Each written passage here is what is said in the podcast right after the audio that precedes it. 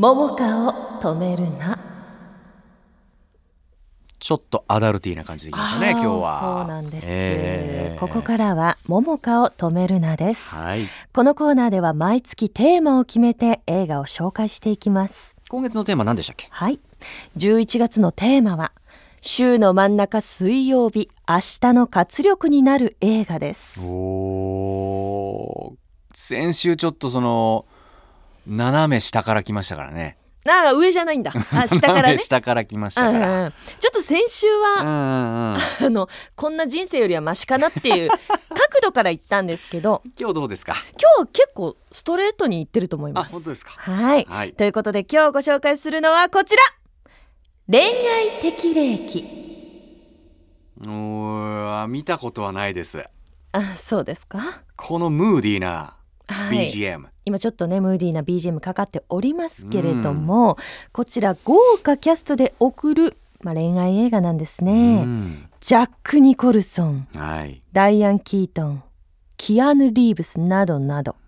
すごいね。こういった方々がご出演されて そうそうたるじゃない。おります、うん。あらすじです。63歳の独身富豪ハリーこちらをジャック・ニコルソンさんが演じてますね、うん。は20代の美女たちを相手に気ままな恋愛を楽しんでいます。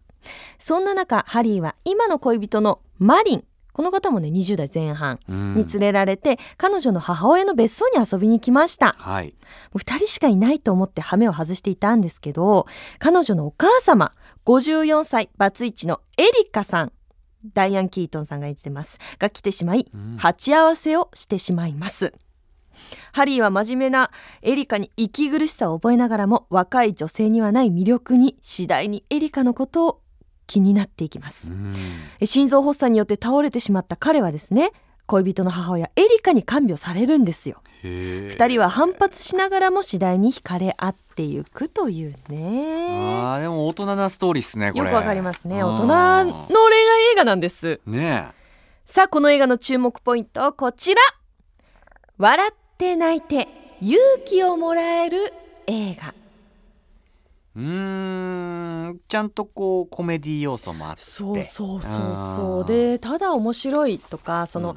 ま50代と60代の方のしっかりとした恋愛映画なんですけど、うんうん。それをなんか嫌な笑いに変えるうん。映画でもなくあの揶揄する感じでそうそうはないんだ。そうちゃんとじっくり見せて、うん。泣かせても来るっていう。へでこの2050代60代と若い人を交えて本当三角関係映画で面白いんですよ。なんかこれだけ聞くとちょっとそれどうなんだろうって思う人もいるかもしれないけどめちゃくちゃ面白いのでご安心ください、うん。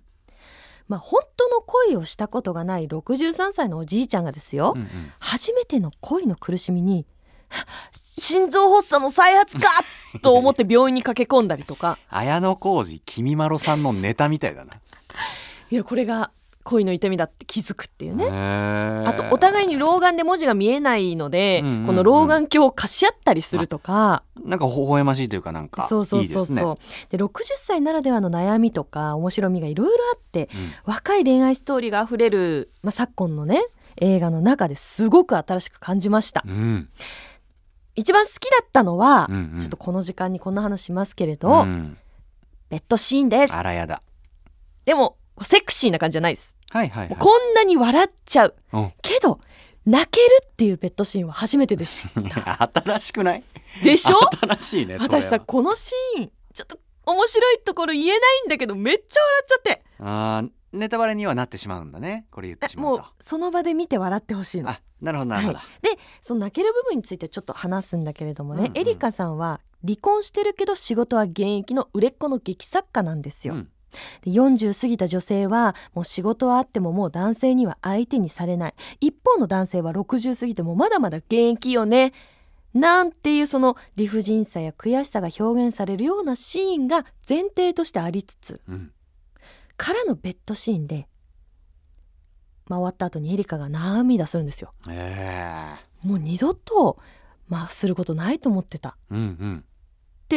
そんな自分がいてそれができて嬉しいってことでもう心からの涙が流れるんですよね、ん。でつられてそのハリーも涙したりしてうん。なんかまだ自分はそういう経験をしてないけれどもいずれ自分もさ年を重ねていろいろと思う日々が来ると思うんですよ。うんうん。でいずれ通る道エリカの思いを想像してなんかこちらも泣いちゃうなんかねじんわりとくる名シーンでした。